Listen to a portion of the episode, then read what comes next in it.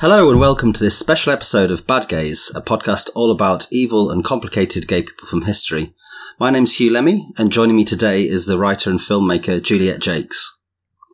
As well as publishing two books, Juliet also writes short fiction, as well as journalism on literature, film, art, music, politics, gender, sexuality, and football. She was also the founder and co-host of the fantastic culture and politics podcast Suite 212. Hi, Juliet. Hey. So, um, Juliet, who are we discussing on today's episode? Today we're talking about somebody who was widely known as Colonel Victor Barker, who was most famous for marrying a woman in Brighton in Sussex in England in 1923, and then being sent to prison for perjury six years later uh, for lying about, basically for lying about the sex assigned at birth and marrying a woman while legally being female. Barker was also a member of the British Armed Forces, um, where he was a nurse, ambulance driver, and horse trainer, but never actually a colonel.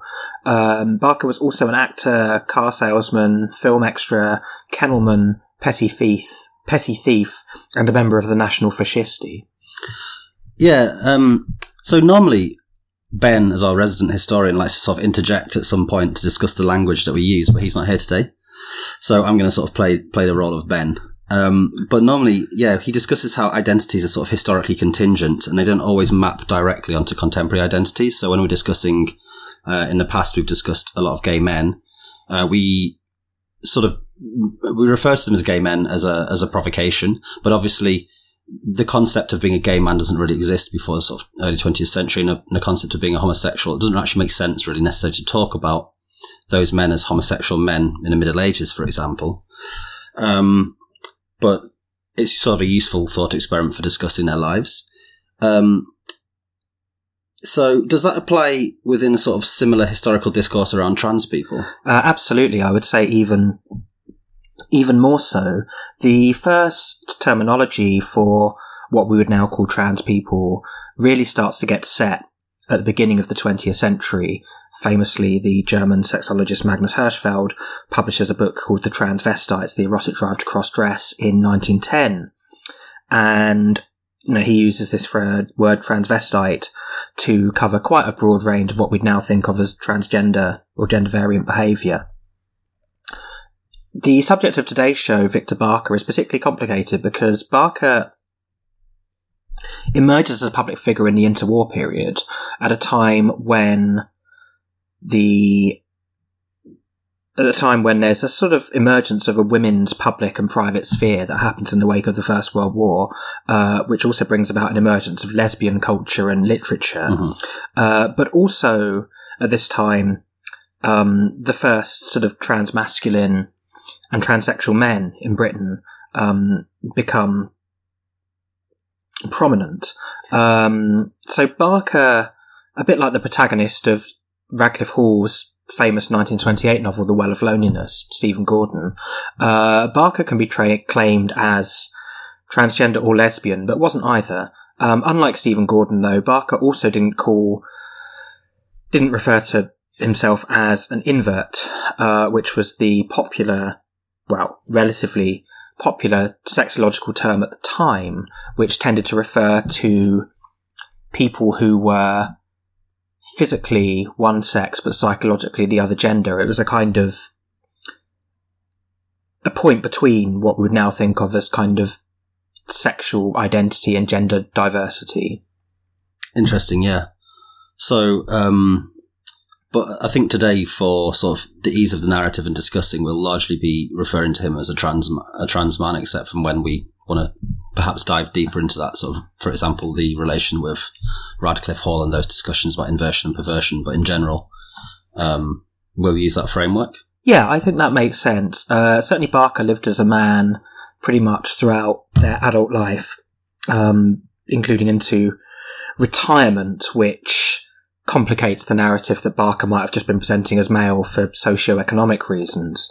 Um, and Barker never really discussed in great detail, like why why he lived as a man or what this felt like. Um, something that's quite interesting is that Barker's life was coterminous with the first sex reassignment surgeries in Britain, which were performed by a surgeon called Dr. Lennox Broster at Charing Cross Hospital. uh, and most notably in 1936, um, uh, an athlete formerly known as Mary Weston um, had surgery and lived as Mark Weston. Uh, and Weston made the news, not covered in a sort of sensationalistic way, as was the case with quite a lot of post-war trans women. Uh, but Barker was aware of this possibility, but displayed no interest in it, so we can't really label him transsexual. Um, regarding pronouns, I'm going to follow the lead of Rose Collis, who published a book called Colonel Barker's Monstrous Regiment in 2001. So I'm going to use he when we're talking about Victor Barker or any of the other male pseudonyms that he adopted, and she when we refer to Barker before adopting that identity um, when when she was known by the birth name of Lilias Irma Valerie Barker or Valerie Barker more commonly. And um, as you sort of said at the top of the program, it seems like a sort of fascinating life. You were saying like a nurse, ambulance driver, car salesman, kennelman, thief, um, Tinker Tailor, soldier, spy. so um, yeah, maybe you could sort of go a bit more into um, his life.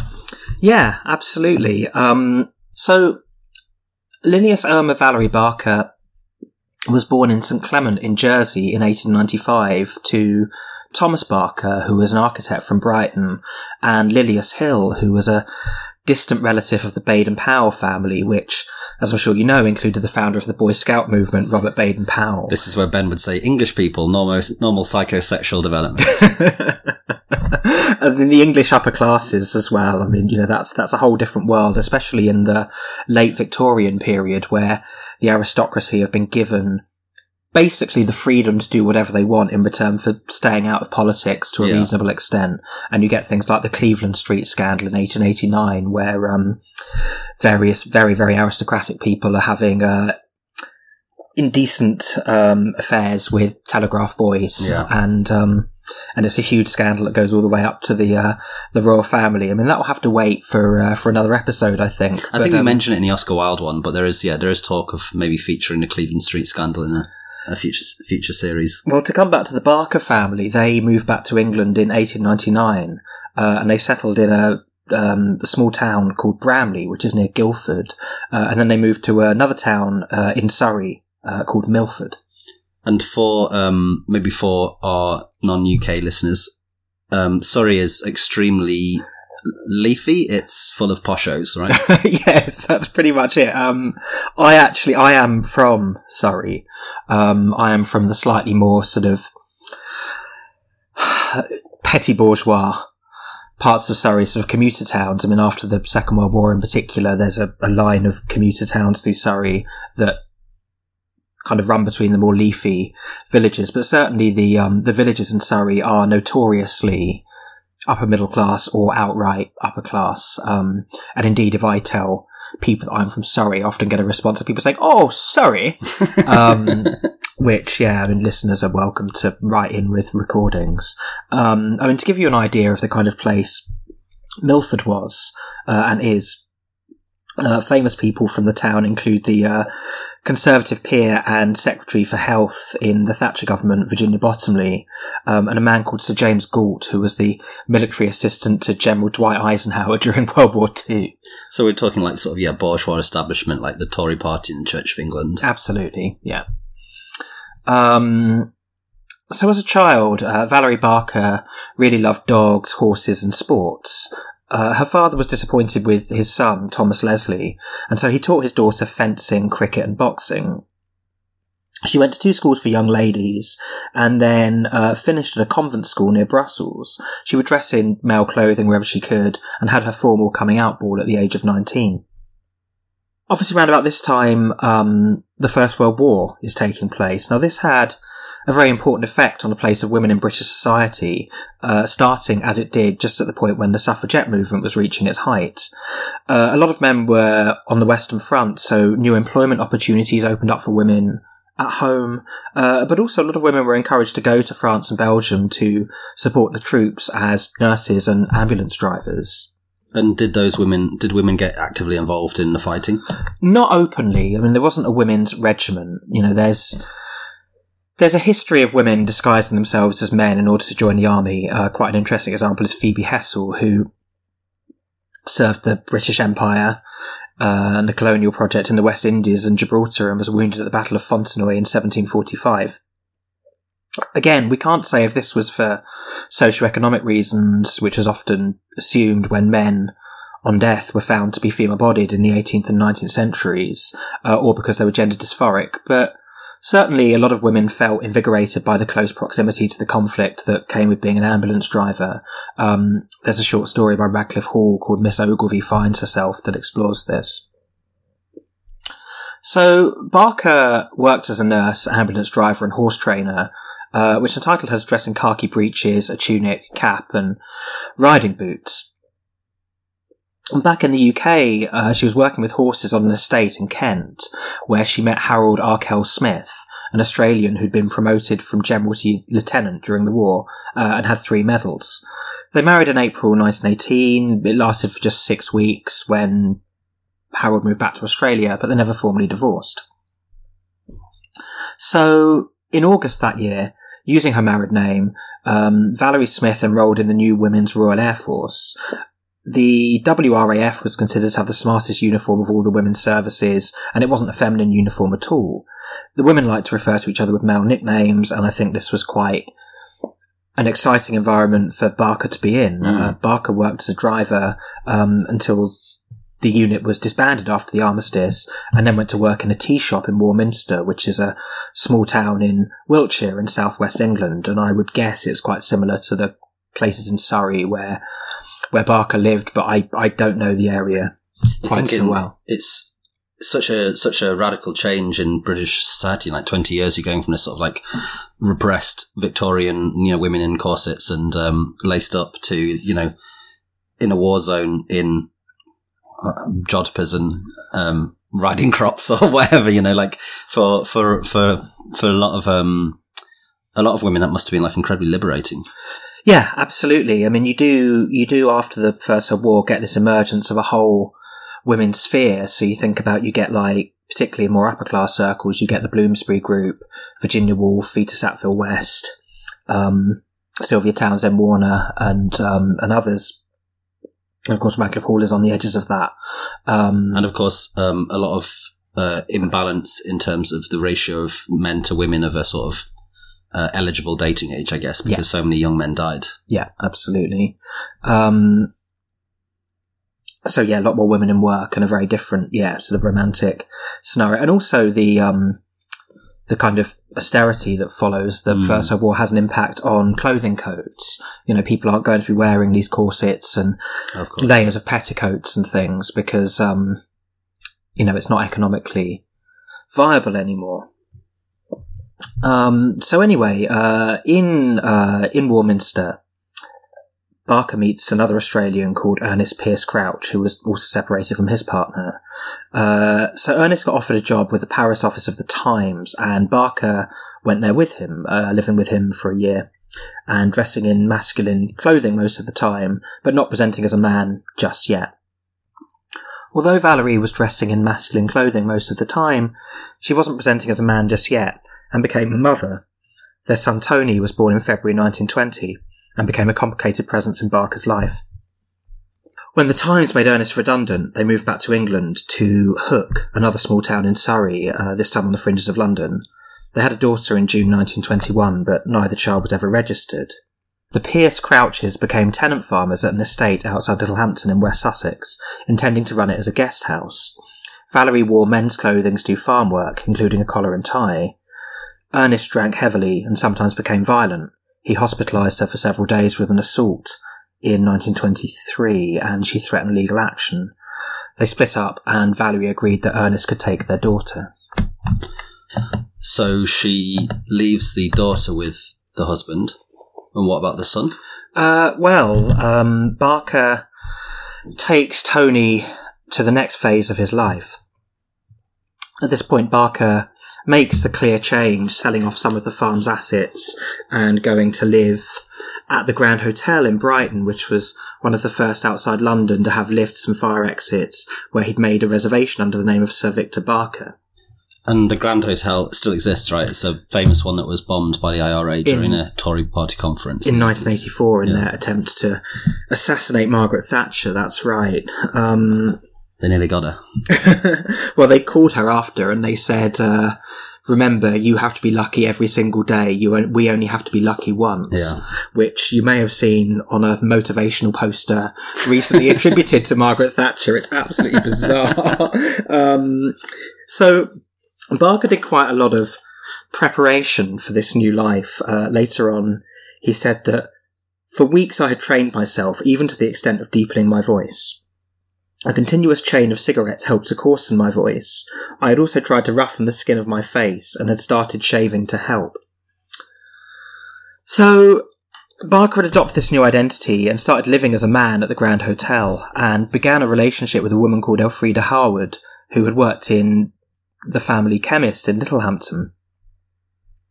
So Barker bought a few suits, shirts, and ties and left his three year old son Tony to be looked after at another hotel in Brighton, although Barker never revealed which hotel or who was looking after him. Elfrida arrived at the Grand Hotel on his second day, and Barker explained later that I told Miss Harwood that I was not really what she thought I was. I told her that I was a man who'd been injured in the war, that I was really a man acting as a woman for family reasons. I made some excuse about it being my mother's wish, and she believed it.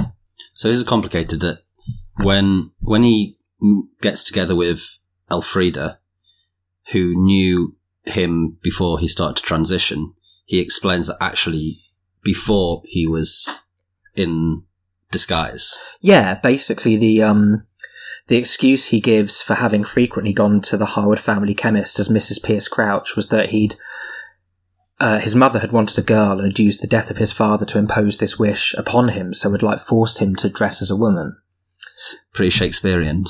isn't it? Um, but you know, he also won the family over by saying he'd been a colonel in the British Army and served with the British Expeditionary Force in France and had been awarded the Distinguished Service Order. Um, the son, meanwhile, uh, Tony, was explained as being with the first wife who'd now died, and the daughter uh, had belonged to Ernest Pierce Crouch and uh, his first wife. Um, Barker did concede, though, that I think Elfrida had some doubt as to my being a baronet. I explained that I'd dropped the title while living on my farm, but assumed it again in the hope that it might help me get a job. I don't think she swallowed this tale, though she never said much. So Elfrida would later claim that she didn't know Barker was a woman until the trial, and understood that Victor couldn't have normal relations because of an abdominal wound received during the war. But they'd spent a night together, so Elfrida's parents insisted they got married. Seeing a knighted military man like Sir Victor Barker as a good catch, even though they didn't actually particularly like or trust him. So, to get a marriage license, Barker had to produce both of their birth certificates. We don't know how he did this, but he did make a sworn affidavit that he believeth that there is no impediment of any kindred or alliance, or of any other lawful cause, or any suit commenced in any ecclesiastical court, to bar or hinder the proceeding of the said matrimony according to the tenor of such license. So Victor and Elfrida were married on the 14th of November 1923 at St Peter's, the parish church of Brighton. The ceremony was performed by the curate, as the vicar had collapsed and died while running for a bus earlier that morning. Sorry. Yeah, we shouldn't laugh, It's not should funny, the whole thing has an air of farce to it. Oh, absolutely. But so at this point, um, as well as uh, according to the law, um, it being an unlawful marriage because um, according to the law that they're both women, um, he's also still married at this point, right? Yeah. So it's bigamy. Yeah. Although that never comes up. Hmm. Um, and indeed, the um, none of these issues come up for for a while. Barker goes and gets involved with the Brighton Repertory Company, acting under the name of Ivor Gauntlet, until his voice breaks down under the strain of constantly singing in a low register. He, Ivor Gauntlet. Ivor Gauntlet. Gauntlet's amazing, such a good isn't name, it? Um, it sounds sort of like an innuendo, but it's not. yeah, Ivor Gauntlet too. he opened an antique and second-hand furniture shop in Andover in Hampshire, which is famous for the Andover workhouse scandal, which for people interested in what Britain's going to look like under Boris Johnson is probably worth uh, revisiting. Uh, he also bought a Webley pistol and got a license, sang in the Andover choir, and joined his local cricket club. He ran up a lot of debts as Ivor Gauntlet, though, and you know, had to kind of run away. Took up various jobs as a farm manager, kennel manager, and manual labourer at brickworks. Usually for a couple of months at a time. Uh, he got chickenpox in the last job. Uh, Elfrida nursed him back to health, but by the end of this, she'd had enough, went back to her parents in Littlehampton, and went back to working in the chemist. He must have been an amazing character. Um, like the, all these jobs and the ability to like skip between these things and maintain, you know, these like lies about his past and stuff, and and yet still, you know, he's hardly laying low. He's he's um he's in the choir and he's joined a local cricket club. Like he's like really trying to fit into that sort of society. Well, there's that confidence that comes with being a member of the British upper middle classes or the English upper middle, middle classes, I should say. Um, you know, if Barker had been born male, then you know probably would have got very very high up in in Yeah. British society. Absolutely. Um, So Elfrida's left him. Elfrida's left him, and he makes another big life change. And listeners might so far have been thinking, why why is this person down as a as somebody to be featured on the uh, the Bad Gays podcast? But um, Barker takes a very different turn at this point. Um, he moves to Soho, and apparently got a letter addressed to a different Colonel Barker in 1926 and opened it out of curiosity um, to find an invitation to join the National Fascisti, which was an offshoot of the British Fascists with less than 400 members, which had been sent by the group's leader, Colonel Henry Ripon Seymour.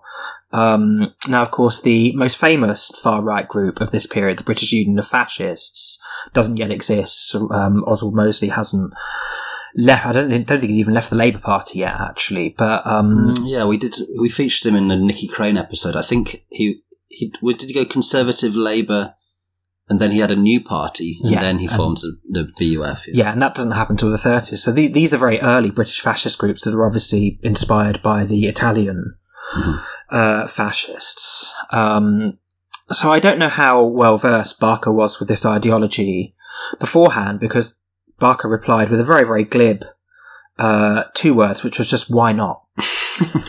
um, but Barker went in quite deep. Um, he became the living secretary of the group, living in the flat above their offices in Hogarth Road and Earl's Court. Um, he often wore his war medals, which actually belonged to Ernest Pierce Crouch, and gave fencing and boxing lessons to the younger members who never picked up on him being assigned female at birth. Uh, Barker later reminisced that I used to go out with the boys to Hyde Park and we had many rows with the Reds. So I don't know how much Barker is a genuinely committed fascist, but is certainly an anti-communist, and that's not really particularly surprising given his aristocratic Yeah. background. And this is around the time of the general strike, right? Yes, that's right. Yeah, And- that would have been early yeah. that year, I think. I mean, from his descriptions, it sounds kind of like adventurism, you know, like upper middle class adventurism as much as like ideological anti Semitism, for example. Yeah, absolutely. Well, I mean, the Italian fascists hadn't taken that aggressively anti-Semitic turn yet. That only happens with the race laws that come in in the late 30s when they're aligning themselves with um, with the Nazis. Um, and that's not to say the Italian fascists weren't anti-Semitic, of course, but um, you know that wasn't a key plank of their ideology at this point. It's primarily, I think, a aggressively anti-left movement. Yeah. But of course, like all good fringe far right groups, they're very good at fighting amongst themselves.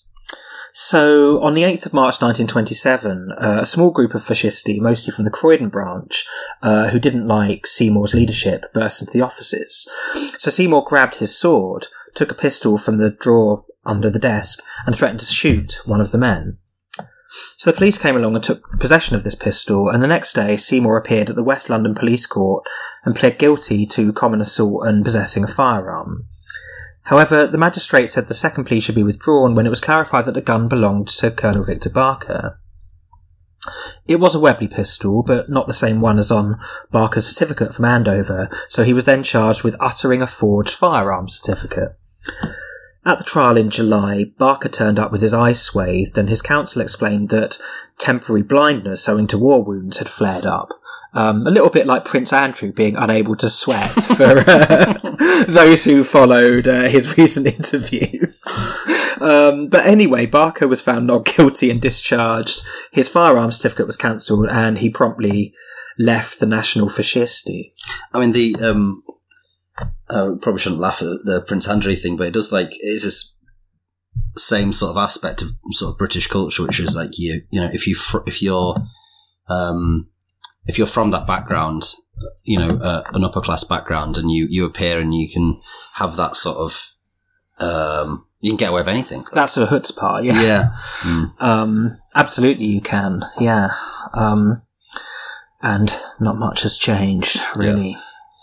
So anyway, what happens? What happens after the um, this trial? Well, not long after Barker's brother dies, and Barker inherits some money, which he uses to rent an expensive flat in Mayfair with a new girlfriend who is publicly known as a new Mrs. Barker, and hosts dinners for the survivor of the Battle of Mons in August 1914, which was a key battle in establishing the lines of the Western Front. Uh, these became a regular event, and Barker began to feel he could run a restaurant, so he leased one near Charing Cross Road, calling it the Mascot Cafe. Uh, a publication called The Daily Sketch got wind of this, and it also had an anonymous tip off that Barker was really a woman, so they sent a reporter who'd met Barker before, but couldn't find any fault with his manhood in a couple of um, couple of meetings. So Barker ran out of money, had to give up the cafe, moved to a cheaper flat, and took a job as a receptionist at the Regent Palace Hotel. So, a bankruptcy notice was addressed to Barker at the Mascot Cafe, but he'd left and hadn't gone back, so never received it. So, he didn't know he was meant to attend a public hearing on the 24th of January 1929, so he got arrested at the hotel. Uh, he was taken to Brixton Prison and medically examined, told to put his clothes back on, and transferred to Holloway Women's Prison. Uh, this became quite a big story. A week later, an article about him appeared in the Times, followed by the Daily Herald, which is now, of course, the Sun, and the Evening News. Uh, and the War Office and the Director of Public Prosecutions exchanged files on Barker.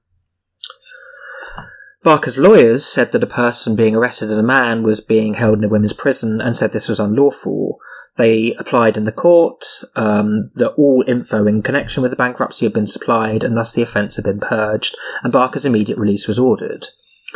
Um, however, Holloway insists that no woman would leave dressed as a man, even though they had no women's clothing that would fit. Um, Barker was, was quite a big. Gentleman by this point uh, was was an absolute unit.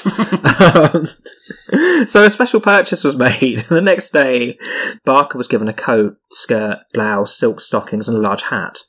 Uh, there was a big crowd of reporters waiting for him, but he was at least allowed the dignity of leaving via the staff entrance at the back. Um, Ernest Pierce Crouch refused to give a statement, but Elfrida Harwood talked to the police and the press, and their respective accounts were published over the weekend of 10th of March 1929. It's one of the few times that Barker discussed why he presented as a man. He said, A man seems to have a better and easier time. There is, I am certain, more opportunity for a man in the world than a woman. That is why I became a man. I believe that, similarly placed, I would do much the same again. I do not mean that I would deliberately do those things which I now realise were wrong, but they were done in foolishness, and not with any wrong intent. Why do you think he gave that as his reasons? Because that seems at odd with a lot of, at odds with a lot of the way that trans people um, were describing their their reasons for transitioning offer. Yeah, um, I mean, at this time, sex reassignment surgery is not yet an option. Transsexual identities don't quite exist yet in Germany. They're working on the very, very first surgeries at exactly this point. There were no laws against cross dressing per se, even under the um, Criminal Law Amendment Act of 1885, which punished gross indecency between adult men, private or public. Uh, so there's definitely no laws against women dressing as men. Um, some male to female cross dressers were charged under the Criminal Law Amendment Act and under other laws around like breach of the peace and things like that. Uh, but nonetheless, you know, there was still quite a big social stigma against female to male cross dressing. Uh, you know, we can't say for certain that Barker was giving this reason out of expediency. It may well be the case that Barker just thought for kind of social or socio-economic reasons it was easier and better to navigate the world as a man. Um, but the doesn't seem to have worked out very well for him. no, exactly. The persistence of this uh, gender presentation, Hmm. including into retirement, um, suggests that it did kind of cut deeper than that. But um, but we can never know that, of Sure. course. The director of public prosecutions was considering whether they could charge Barker under the Army Act for impersonating an officer and wearing medals that hadn't been awarded to him, but Instead, they settled for willful and corrupt perjury in an affidavit re his bankruptcy, in which affidavit she swore that she was truly named Leslie Ivor Victor Gauntlet Bly Barker. Um, as we're going to find out, Barker had many names. so, wisely or not, uh, Barker turned up for the hearing in female clothing, including a big hat and feather boa to hide his face. Barker's lawyer made the obvious point that there was no law against a woman dressing as a man, and in the affidavit, Barker had used the name by which she had been known for some time, and thus that was the name given, which was allowed in English law, and the magistrate agreed. The prosecution then asked the magistrate to hear evidence and commit the defendant under the Perjury Act of 1911, as Barker had, quote, knowingly and willingly caused a false statement to be entered in a register of marriage. The doctor from Brixton Prison and Elfrida were called as witnesses. A copy of the marriage certificate was produced. Barker's lawyer attempted the argument that, as two persons of the same sex could not marry, there has been no marriage and therefore no offence. Um, the magistrate was having absolutely none of this. Uh, the perjury in an affidavit charge was dropped, but Barker was formally charged with a marriage register offence, granted £50 bail, and with the trial set for the 24th of April at the Criminal Court, then as the Old Bailey. So the judge here was a man called Sir Ernest Wild, who was a Conservative MP, and he'd supported a failed attempt in 1921 to extend the Criminal Law Amendment Act to female persons, punishing any act of gross indecency between them. Uh, and he was also opposed to female jurors, especially in cases where the defendants were homosexual. That's interesting because after immediately after the First World War, I think we covered this in the Bosie episode. There was a sort of um, renewed scare around lesbianism um, amongst the British upper classes um, that was sort of linked to national security as well with Lord Kitchener and yeah, we go into the Bosie, so Bosie affair because he was publishing some awful anti-Semitic screeds at the time about this conspiracy of lesbians and Jews. Wow. Well, I mean, obviously at this time you've also got the um, the obscenity trial for Radclyffe Hall's Well of Loneliness, which I think we're going to come back to. Uh, but for now, we'll uh, we'll stick with the Barker trial. There was a big queue for the public gallery, and Barker arrived in male attire, but was summoned as Lilias Irma Valerie Arkell Smith. The prosecutor admitted that Barker had been prosecuted in the same court as a man two years earlier, and added that if she wanted to marry another woman, she could have gone through a ceremony in a registry office. There is no justification for her abusing the church to go through this ceremony. Your lordship will appreciate how important it is that marriage registers should not be falsified. That is an aspect of the case which is of considerable gravity. So, despite admitting that she first met Barker as Mrs. Pearce Crouch, Elfrida claimed that she didn't know Barker was a woman until she saw it in the papers. Barker's lawyer concentrated on Barker's need to earn a male wage, and that having taken that step, she had to commit to it or lose the employment. He didn't defend the point about a false statement being entered in a register of marriage. Uh, the next day, on sentencing, Recorder Wild commented, Without expressing any view as to the truth or falsity of Miss Hayward's evidence, I am assuming in your favour that Miss Hayward must have known before the alleged marriage that you were a woman. He concluded, I have considered and carefully pondered on everything which can be said in your favour, and the result at which I have arrived is this. You are an unprincipled, mendacious, and unscrupulous adventuress. You have, in the case before me, profaned the house of God, you have outraged the decencies of nature, and you have broken the law of man. You have falsified a marriage register and set an evil example which, were you to go unpunished, others might follow.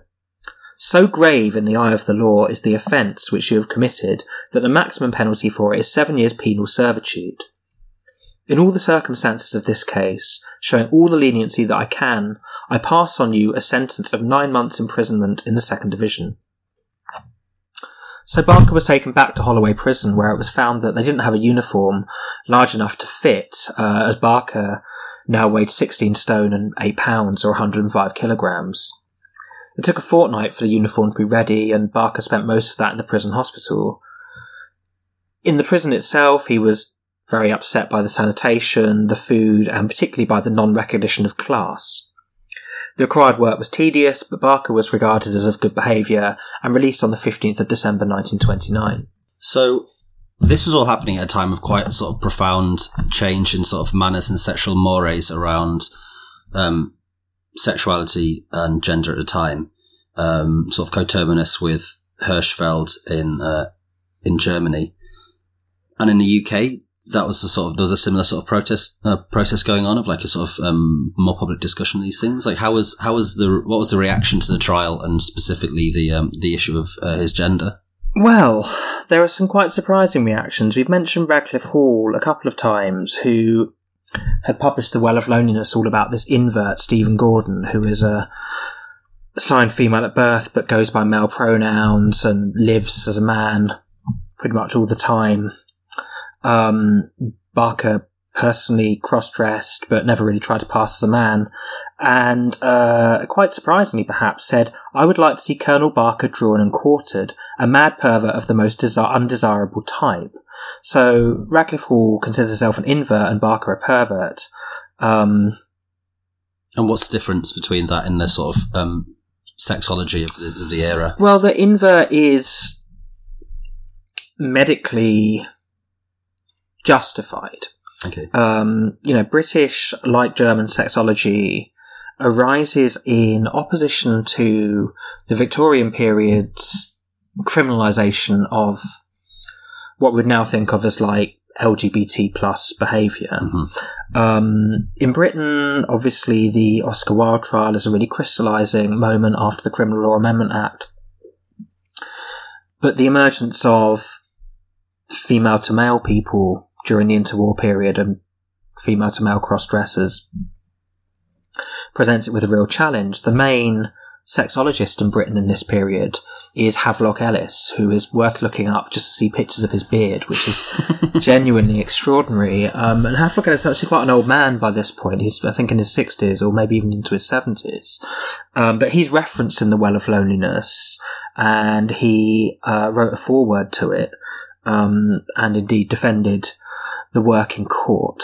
And he had been working on this theory of inversion that we mentioned earlier in the show. Um, this idea that you could be physically one gender and psychologically the Mhm. other. Um, and they were still working on separating this, you know, homosexuality and sexual diversity and gender variance. Yeah. And this is like sort of still uh, lingering in, I guess, the popular consciousness about um, about uh, transgender people, which is that this um, idea of being born in the wrong body, Yeah. which is like only starting to be challenged for some people. In Yeah, and that was a way of obviously medicalizing this behavior and Mm. obviously saying, well, I can't help it, so you have to just kind of accept it rather than criminalize it. Uh, and I think that's something of what Radclyffe Hall is driving towards here. Yeah. Uh, there's there's sort of um, also analogies with, with the way that people are discussing still discuss homosexuality in terms of being born this way and um, yeah this like innate aspect.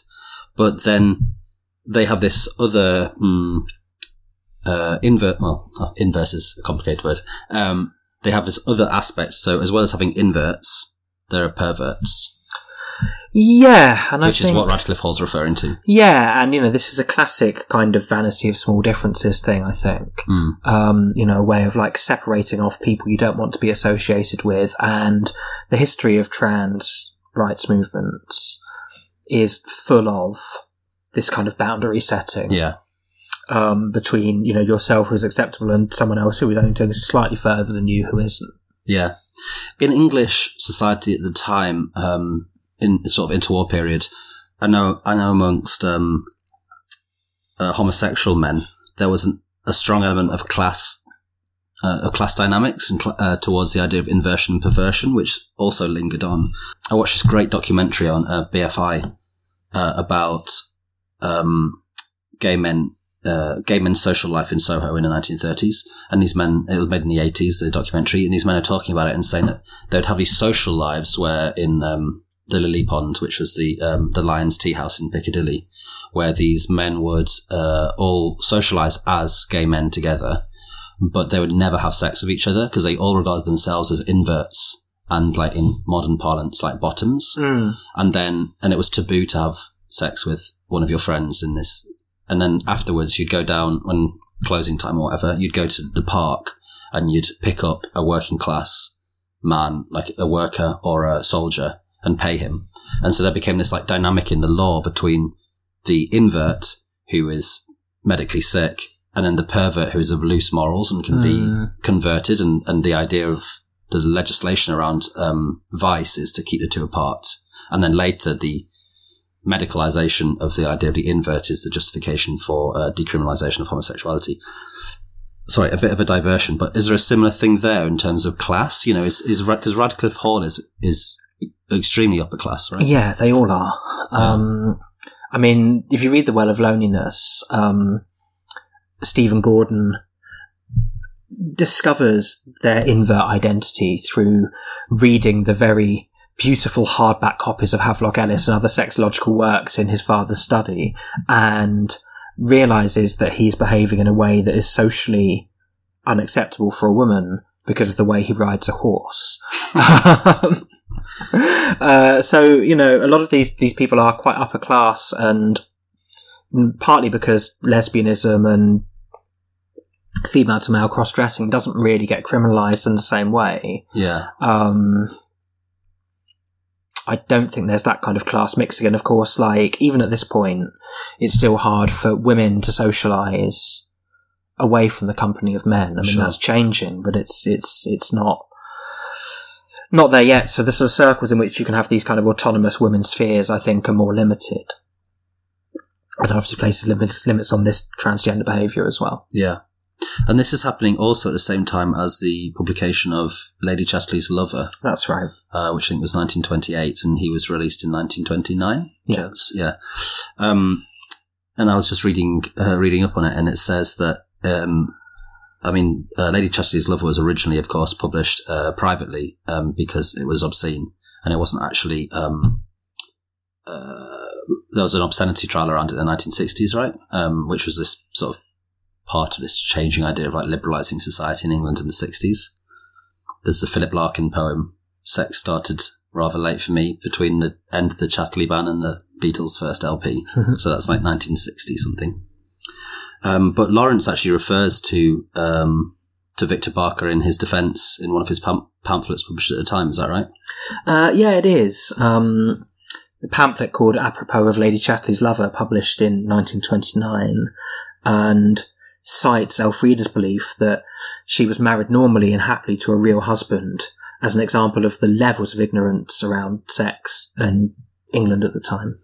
So, so in some ways, the um, the the ignorance around it and the so, sort of um, may may be uh, facilitated, like his his his ability to um, uh, pass, if we use those words. Yeah, in and I wonder. quotes.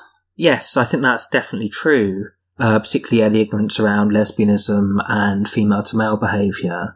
Um, I mean, we talked about class a bit as well, and if you look in the Victorian period, when you find stories about male to female cross dressers, it's people who've been arrested and put on trial. Hmm. When you find stories about female to male cross dressing, it's labourers who've died and then been found on death to be female bodied. Um, so that's quite interesting. But I think the class thing helps here. Again, I mean, we've talked about this already, but, you know, Barker's kind of chutzpah, um, and confidence, just, you know, this is a class-based confidence, I think, you know, allows him to try these things and just pull them off and becomes more confident with each move. Yeah.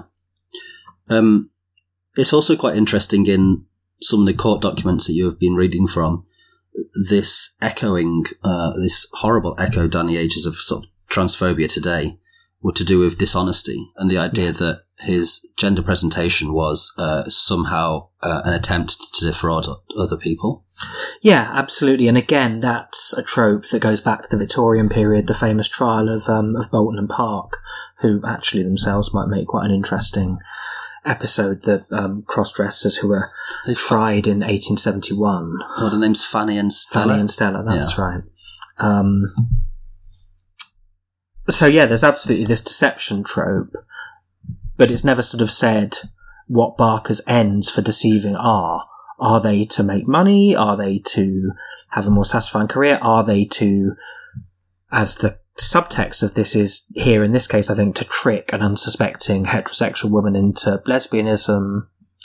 Um, and this again is, is a feature with the Victorian cases involving male to female cross dressers in that the courts are so horrified by the thing that they're prosecuting they can't even name it. They can't have a Yeah. a frank and intelligent discussion about the the issue at hand. It would be interesting to know uh, what Elfrida actually knew and thought about Yeah. the situation because, as you said, like, yeah, it's this idea that um, he was sort of tricking her into lesbianism, but from the life story, it seems pretty unlikely. Like, she knew she knew Victor Barker before he transitioned, and they were they were married, and uh, he has this story, of course, about a war wound which stops him having sex, for example. But um, is D.H. Lawrence right when he says that that it's imp- that that, that shows a profound le- level of um, ignorance around sex, or is um, is that D.H. Lawrence refusing to believe that perhaps um, uh, Elfrida was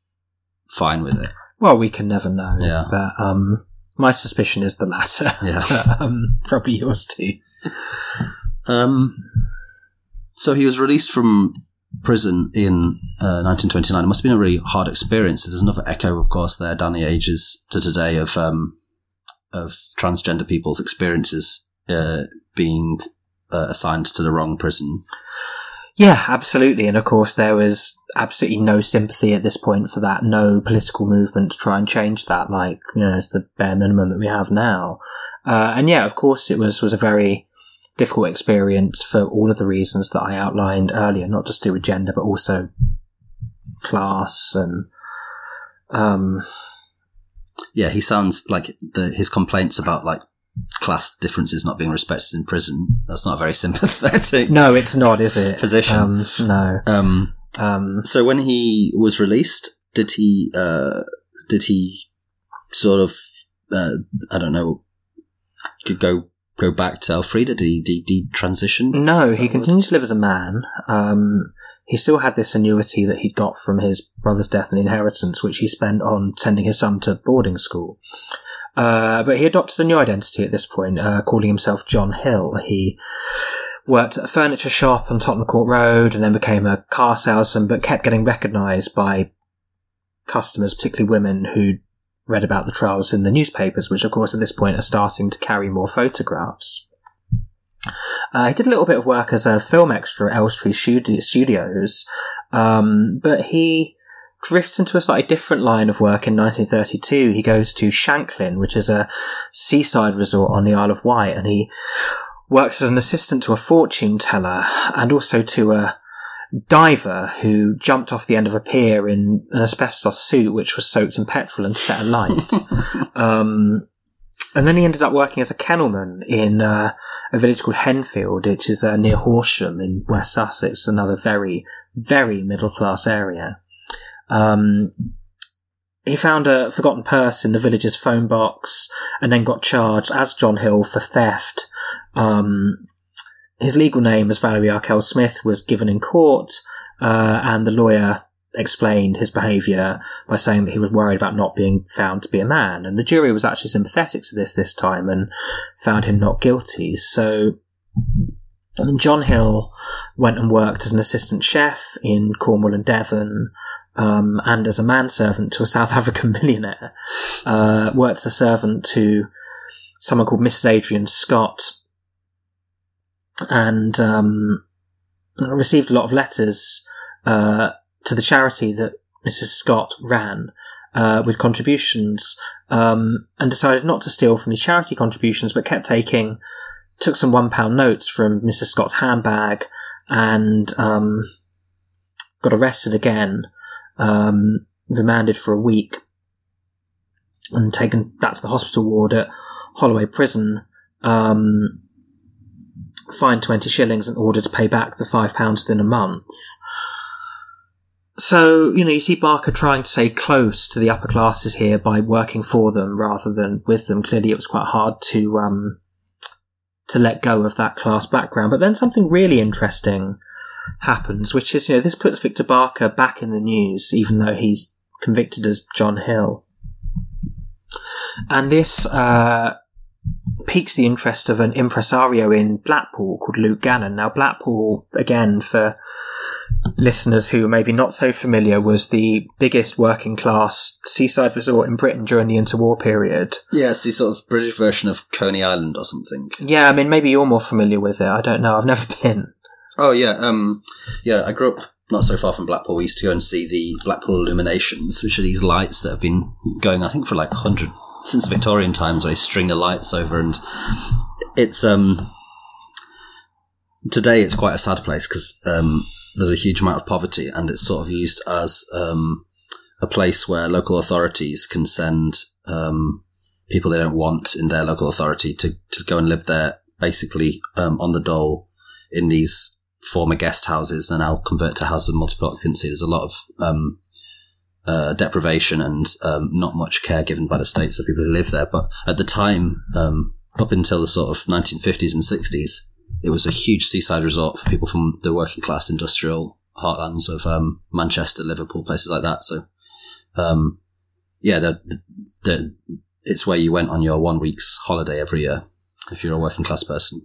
Yeah, well, I mean, one of the um, attractions of Blackpool was these freak shows, for want of a better word, really, these cabinets of curiosities. And Luke Gannon had a vacancy because his previous star attraction had been the Reverend Harold Davidson, uh, who was widely known as the rector of Stiffkey, uh, who was a Church of England priest who Sorry, was can you repeat that? He was widely known as what? the rector of Stiffkey.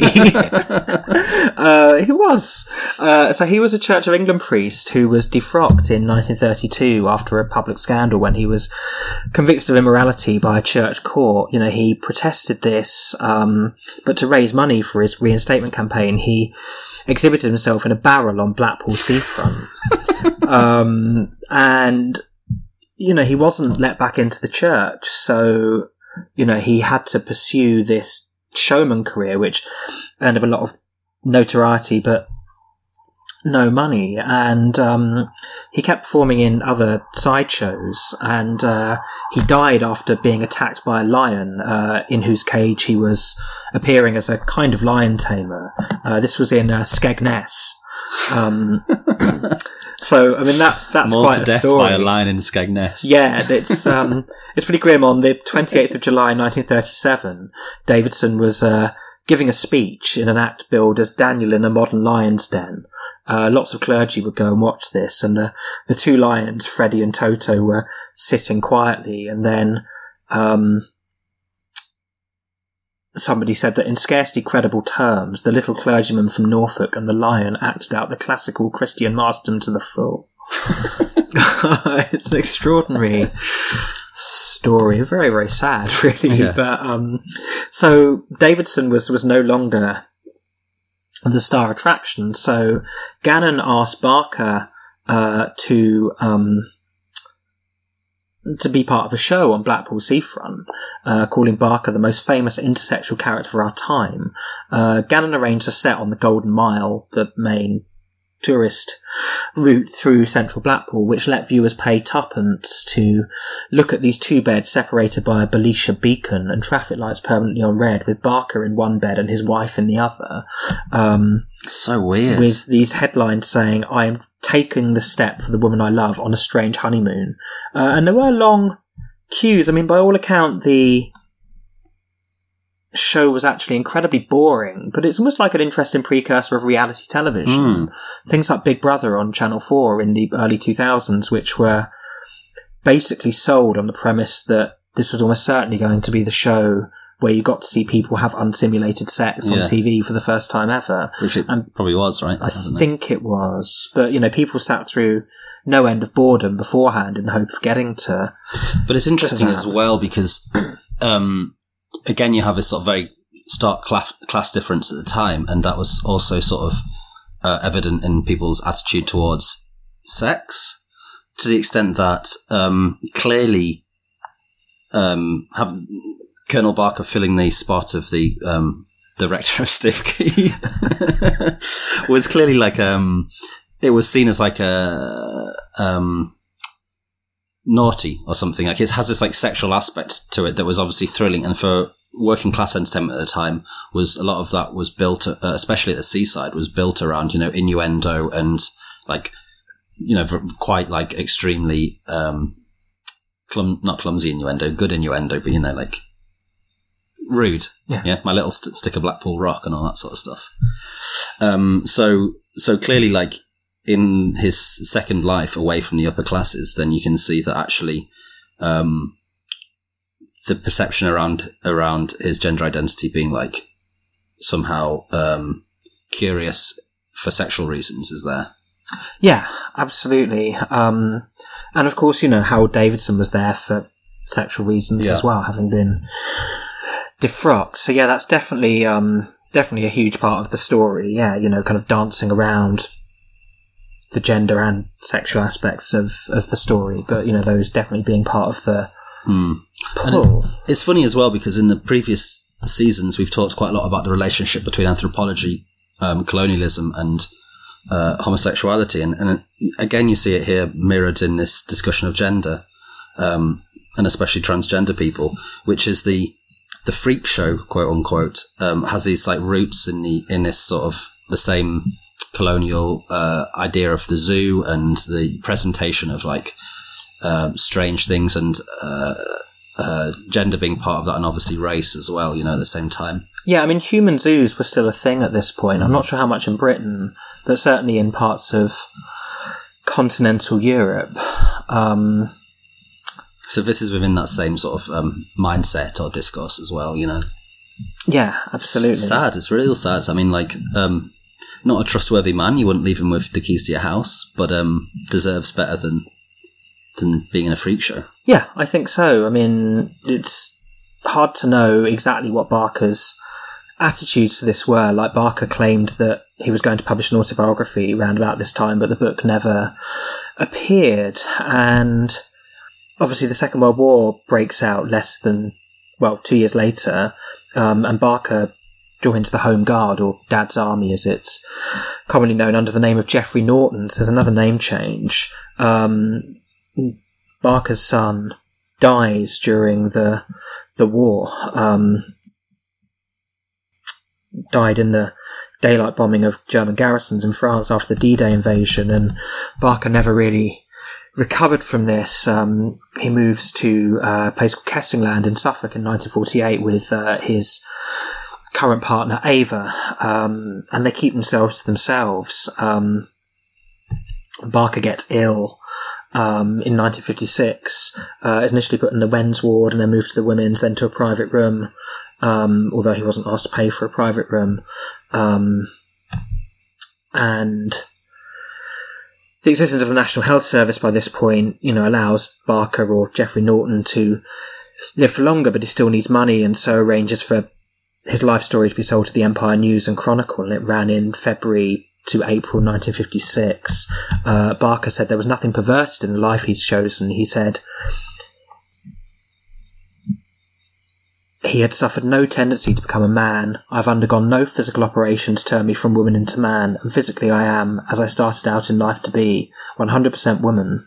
But so long as I have lived but so long have I lived as a man that I have come to think as one, behave as one, and be accepted as one. He said this was all done for the sake of his son. I ask for no pity or sympathy. You may feel that I do not deserve it anyway, and maybe you are right.